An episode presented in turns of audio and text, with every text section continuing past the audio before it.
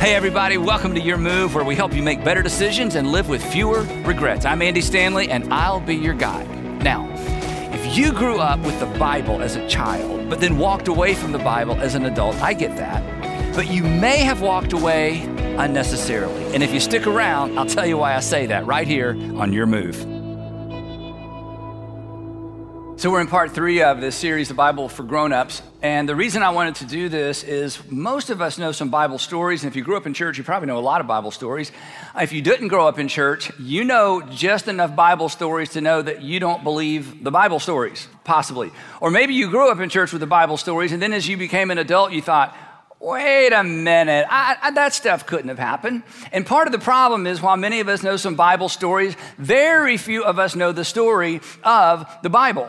And I'm convinced that knowing the story of the Bible or knowing how we got the Bible is almost as important as knowing what is in the Bible. Because if you don't know the story of the Bible, it's easy to discount or dismiss the stories that are actually in the Bible. And one of the things that makes this so challenging for us is the way that we got our Bibles is not the way the world got the Bible. By the time you got a Bible, if you got a Bible as a child or as an adult, it was all chaptered and versed and mapped and wrapped. But that's not how the world got the Bible. Jesus didn't write the Bible, but if it weren't for Jesus, there would not be a B-I-B-L-E, because the story of the Bible does not begin with Genesis. The story of the Bible actually begins with Jesus. And here's why I say that. The story of the Bible actually begins in the first century when Jesus' tomb was found empty, and then Jesus was seen. And his cowardly followers who ran when he was arrested showed up in the streets of Jerusalem and said, he's back, he's alive from the dead. And thousands of Jewish people in the very area where Jesus was arrested and crucified, in the area of Judea, specifically the city of Jerusalem, embraced Jesus as their savior. And the church launched, the church began. And suddenly something was true that wasn't true before. Suddenly there was interest in documenting the life, the words, and the works of Jesus. Because if Jesus had stayed dead, we probably would have never heard of Jesus, because there would have been no church and no Christianity, and consequently there would have been no Bible. And that's why I say the story of the Bible actually begins with the resurrection of Jesus. In fact, Luke, a doctor in the first century, tells us that many people, Dr. Luke got together and said that many people tried to document or sat down or attempted to document the life of Jesus. And so we said in the first week, this is where we get Matthew, Mark, Luke, and John, 4 accounts of the life of Jesus, 2 Greeks and 2 Jews who sat down to document the life of Jesus. Then eventually, as I said before, the Apostle Paul left that region of Judea and Galilee and began to spread the word about Jesus and his teaching to Gentiles around the Mediterranean realm. Now, this is where the story picks up from last time. When Gentiles, non-Jewish people, became enamored with a particular Jew, Jesus, they immediately became enamored with the sacred text of the Jews, the Hebrew, what we'll call the Hebrew Bible. This is the Hebrew Bible. This is the Hebrew Bible that I used in graduate school. When I say used, barely used. My only C in graduate school was in one of my 4 semesters or my 2 years of Hebrew. It's an extraordinarily difficult language, but this is the Hebrew Bible, or the Jewish scripture, or what Jesus and first century people referred to as the law and the prophets. Now, Gentile Christians, early on, Gentile Christians in the late first century, especially in the second century, embraced these texts as scripture. But here's where the storyline gets complicated. They did not embrace the Hebrew Bible or the Jewish Bible as Jewish scripture. They embraced this scripture as Christian scripture. Because while Gentiles were certainly interested in the Jewish scripture, they were not in the least bit interested in the Jewish religion. So consequently, the church, Christians, they took the book. They didn't take the religion. They took the book, they didn't take the culture. Their interest was not historical or cultural. Gentiles' interest in this book was Christological, a brand new word for some of you. They went into the Hebrew Bible not looking for the Hebrews, they went into the Hebrew Bible looking for Christ, looking for Jesus. And they found him everywhere. They found him in places he was not. They found all kinds of texts that they decided were about Jesus. And of course, the Jewish scholars and leaders were just appalled that these non-Jewish people who couldn't even read Hebrew would do such damage to their text in the way that they interpreted text. But the Gentiles actually rejected Jewish interpretation of the Jewish text. So what happened is essentially the Christian church, the early Christian church took the Hebrew text and they essentially baptized it, Christianized it, and allegorized it. And unfortunately, for the most part, they downplayed or completely ignored, but certainly didn't teach sequentially, the fabulous, gritty, epic history of the Hebrew people. Because the Old Testament, they called it the Law and the Prophets, but we call it the Old Testament. The Old Testament chronicles God's redemptive sequential activity in history, in the world. I mean, in Genesis, as we saw last week, God shows up at the beginning as creator. But very quickly in the book of Genesis, he takes off his creator hat and he puts on his founder hat. And God begins founding a nation in order to bring redemption to the world. And he begins with a man that has no family and who has no children named Abraham.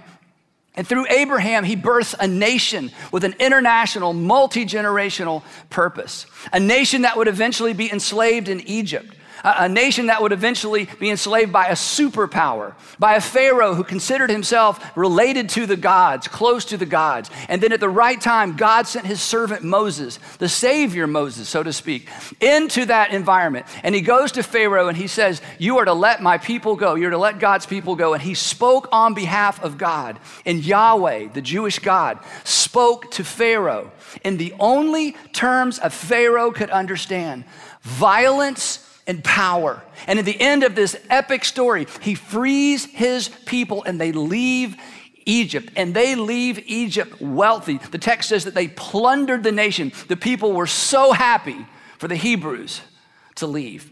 Moses leads them to Mount Sinai, and there God establishes a covenant with his people. And he says to the Hebrews, the ancient Hebrews, he says, I'm going to be your God, and you're going to be my people.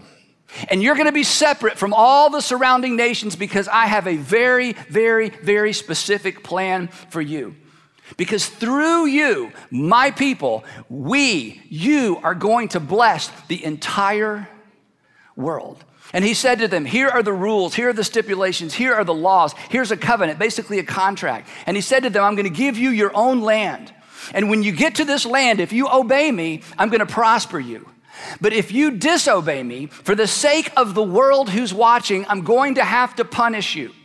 And if you take on the customs and the religious traditions of the surrounding nations, if you embrace the morality of the surrounding nations, if you embrace the polytheism of the surrounding nations, I'm going to give you to the surrounding nations so that you get a real good dose of that, so that when you repent, I can bring you back to the land. It was conditional in the sense that God would bless them if they obeyed. It was unconditional in the sense that they would always be his chosen people with a specific agenda in mind. And all this was outlined at Mount Sinai when Moses came down, not with 10 commandments, with 613 commandments. Now, I want to talk about those commandments for just a minute, because critics and skeptics for generations had an unrelenting criticism of the terms and conditions, the laws and the restrictions that are connected with the Sinai covenant. In fact, Richard Dawkins, in his book, The God Delusion, which I read the whole book a couple of years ago, he says this, and this is just a snapshot of what perhaps you heard in college or in university, or maybe the reason that you lost faith is because you had a version of Christianity that said the Bible, that's the book for me, and all 66 books, I got to believe and do everything in all 66 books, and somebody came along and they showed you some of the verses in the Old Testament, specifically as it related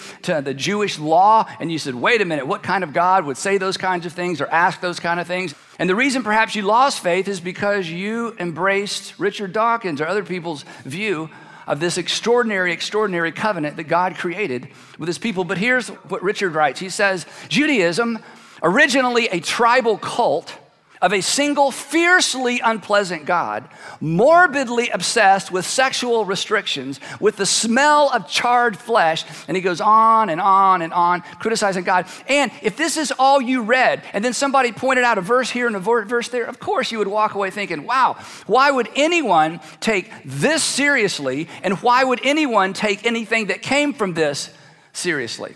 And that's why I wanted to stop and talk about this for just a minute, because Richard Dawkins and those like him are absolutely wrong when it comes to understanding the Hebrew Bible, the Jewish scripture, what we would call the Old Testament. I want to give you two examples. The first one is found in Leviticus chapter 18. In Leviticus 18, in the book of Leviticus, there's Genesis, Exodus, Leviticus. This is where the majority of the detailed law is found. When you get to Leviticus 18, you find 19, plus or minus, depending on how you count them, 19 sexual prohibitions, 19 laws dealing with sexuality. And if that's all you heard, you would say, see, that's why I'm not a religious person. It's certainly why I'm not a Christian, because there goes God messing with our personal life and getting in the bedroom, and it's none of his business, and it's none of your business, and I don't want to have anything to do with that.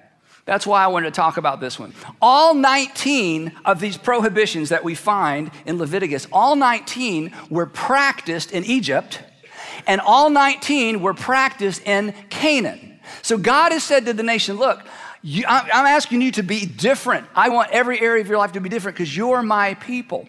But here's the fascinating thing that people overlook, and it's why I wanted to spend just a minute focusing on this.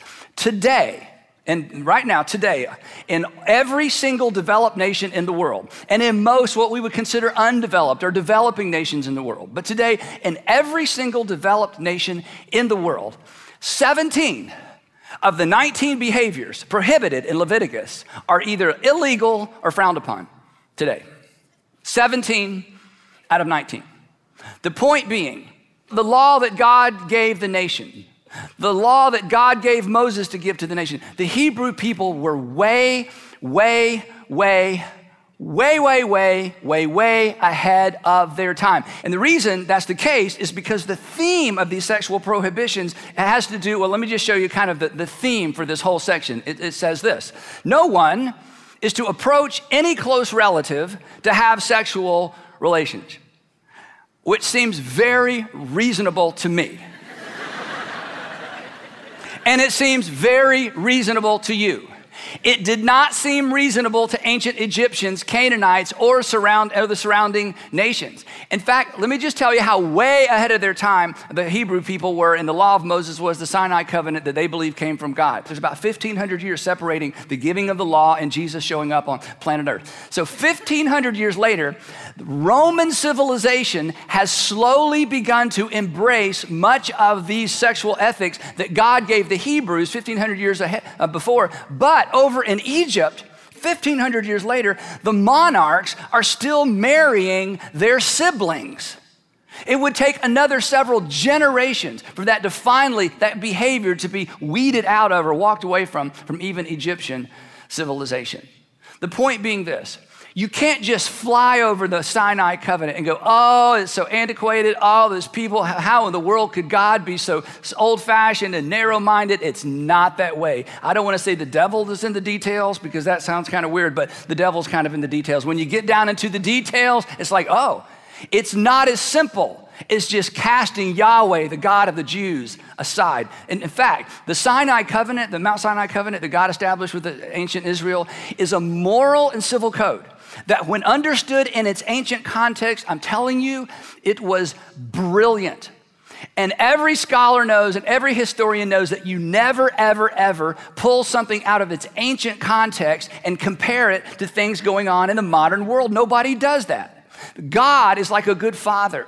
God always accommodates to our capacity. As a parent, you did this, or your parents did this. If a 5-year-old says, where do babies come from? They get a different answer than when a 15-year-old says, where do babies come from? It's a different answer when a medical student says, where do babies come from?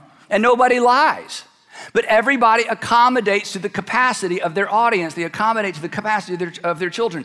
And in the Sinai covenant, we see God, who has developed a nation, created a nation for a very specific purpose, accommodating to the maturity, the ancient times, what they knew and what they don't know. And even with his accommodating ability and his willingness to accommodate, the Sinai covenant is absolutely brilliant.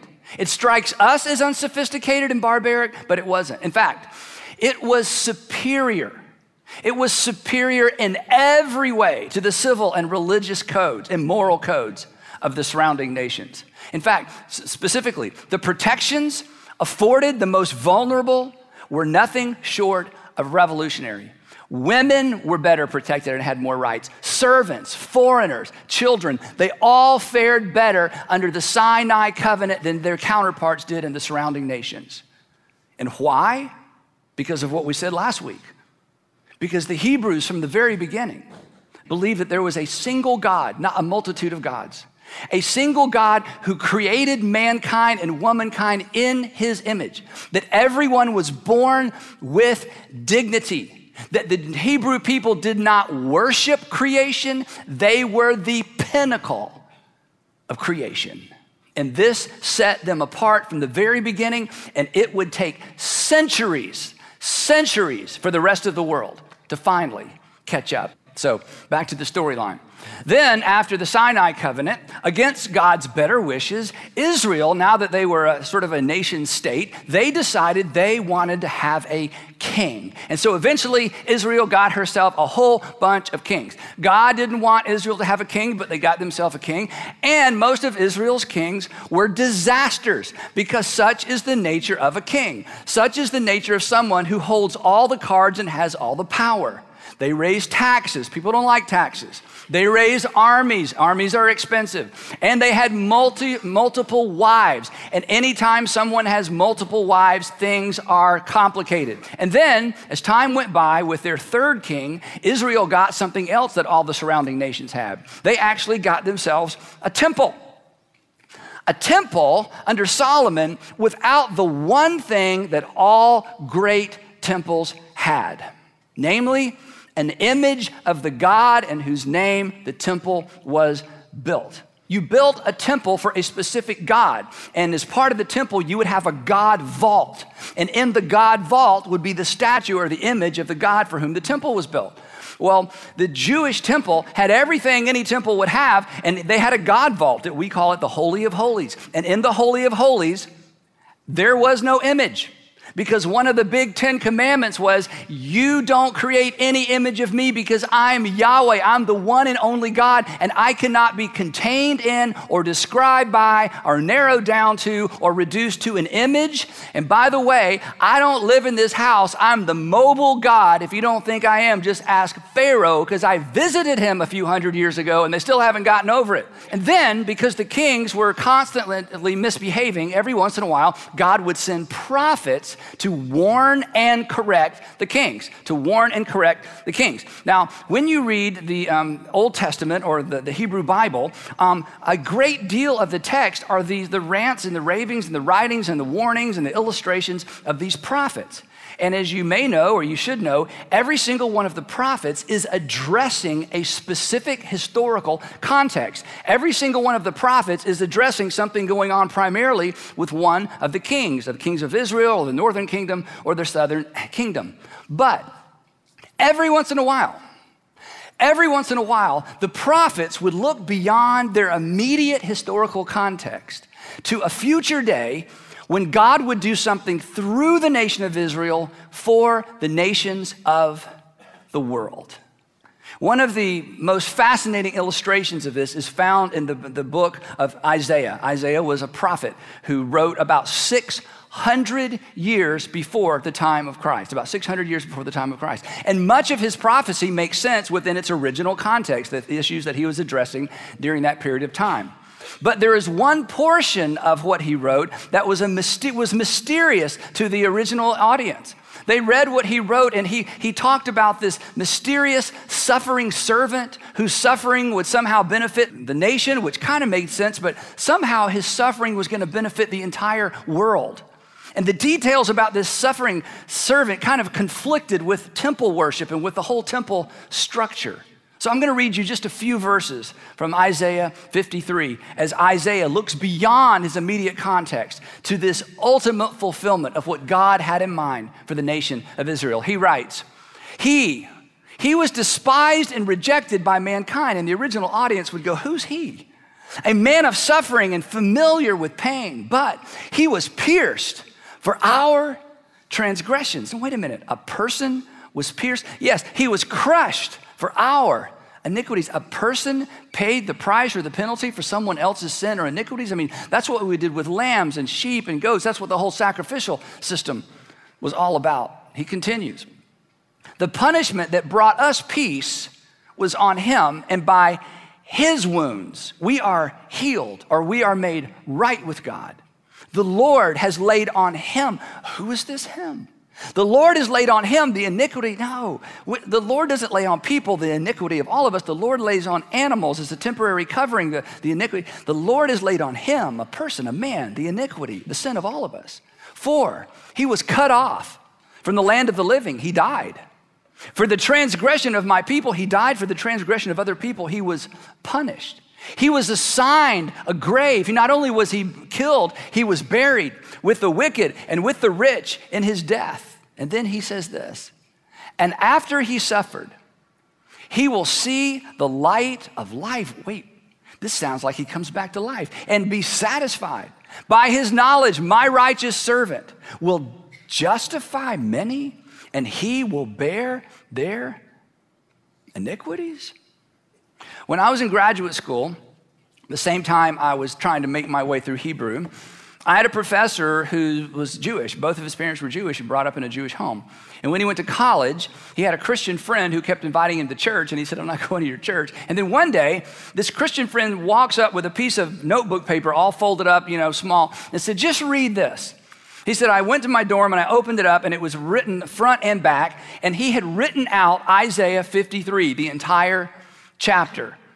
And then it said at the bottom, Isaiah 53, he said, I read it and I had never read this before. And I thought to myself, wait a minute, this isn't in the Hebrew Bible. He said, I wasn't really attending synagogue at the time. He said, so I went and found my Hebrew Bible and I looked up, and sure enough, there it was. And he said, I was so confused. He said, so I actually called a rabbi in my community I'd never met, made an appointment, went to see him, and unfolded this piece of paper and said, look, is this really in the Hebrew Bible? And the rabbi said, well, actually it is. And he said to him, he told this in front of the whole class, he said, who is this talking about? Who is him? And the rabbi said, well, it sounds a lot like Jesus, doesn't it? And he said, yeah, that's what my Christian friend keeps telling me. And the rabbi said, well, as you know, we're Jewish, so we don't accept that. So he went back to his dorm and he just could not get over this, and eventually became a Jesus follower and became a seminary professor to teach Christian theology. Now, the reason I pause and spend so much time on that is I know we have Jewish people who attend or who watch or family members, and I just want you to hear from me. The story of your people, and you know this better than I do, it's fabulous, it's epic, and your prophet predicted in extraordinary detail what would eventually be fulfilled about 600 years later with extraordinary, precise detail. It's just something to consider, because over and over in the Hebrew Bible, over and over in this sacred text, the Jewish people were reminded that they were a divine means to a divine end. And being a means to an end is what makes something meaningful. If you want to live a meaningful life, you have to become a means to an end that is not yourself. To summarize it this way, it's like God wades into the fray and plays by the rules of the kingdoms of this world in order to usher in a kingdom not of this world. And to sand off the rough edges of God's Old Testament behavior is to miss the mess that he waded into in order to see the story of redemption played out to its bloody crucify him end. Our Old Testament, the Jewish or the Hebrew Bible, is a saga of an ancient people struggling to survive in a world where food was scarce, enemies were real, and death was just a minor infection away. But in spite of that, they clung to Yahweh. They clung to their God. And he, in turn, clung to his nation, careful not to override their freedom with his presence. I mean, the entire story, it's gritty, it's powerful, it's history with a divine purpose. It's history with you in mind. It's history with us in mind. It's history with the world in mind. It was purposeful, a purpose announced by God to Abraham and fulfilled 2,200 years later when a Jewish carpenter discovers that his fiancée was pregnant. And suddenly, the next part of the story, the fulfillment of Isaiah and other prophets, would begin. The Apostle Paul, who was a Pharisee, the Apostle Paul, who knew this book inside and out, summarized it best when he wrote this, writing a letter to some Christians living in the Roman province of Galatia. Here's what he said. He said, "But when the set time had fully come," I love that. When the set time had fully come, when God finally got everything and everybody in place, when the set time had fully come, when that man Abraham had become a family that became a nation, that became a kingdom, when the set time had fully come, then and only then God sent his son, born of a woman, born under the law. The law that God gave to the nation of Israel, the law that played the role of tutor until the new lawmaker stepped into the pages of history to redeem those under the law, so that we might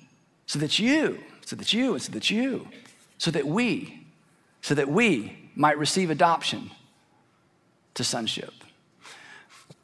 The story of the Old Testament, the story of the Jewish people, honestly, it should cause all of us to drop to our knees in gratitude. There is no need to tidy it up. It is not a spiritual guidebook. It is the story of God preparing the world for his Messiah, for your Savior. And so, by the 2nd century, the Gentile church, who still did not have a Bible of their own, the Gospels were probably had been written and were in circulation, but they had no Bible of their own. The Gentile church quickly adopted the Jewish scripture as Christian scripture and began using it in Christian worship. And eventually, they gave it a new name. They began calling it the Old Covenant, the entire volume, everything involved. They would call it the Old Covenant. And then later, the Latin term would be used, Testament. It became the Old Testament. And why old? Because Gentile Christians recognized that God, through Christ, had done something new, and that God had fulfilled his old covenant promises to his nation and to his people, and had established a brand new covenant with the nation and with all the nations of the world. A covenant that Jesus would say would be instituted and inaugurated in his blood. But still, to this point in history, there's still no Bible. Just Hebrew text, some stories of the accounts of the life of Jesus, and some correspondence by a very famous church planter to his Gentile congregations around the Mediterranean rim. And we will pick the story up there next week in the concluding episode of the Bible for Grown-Ups. Well, thanks so much for listening to the Your Move podcast, and be sure to check out our website where you'll find your next step, including resources like our free conversation starters based on today's episode.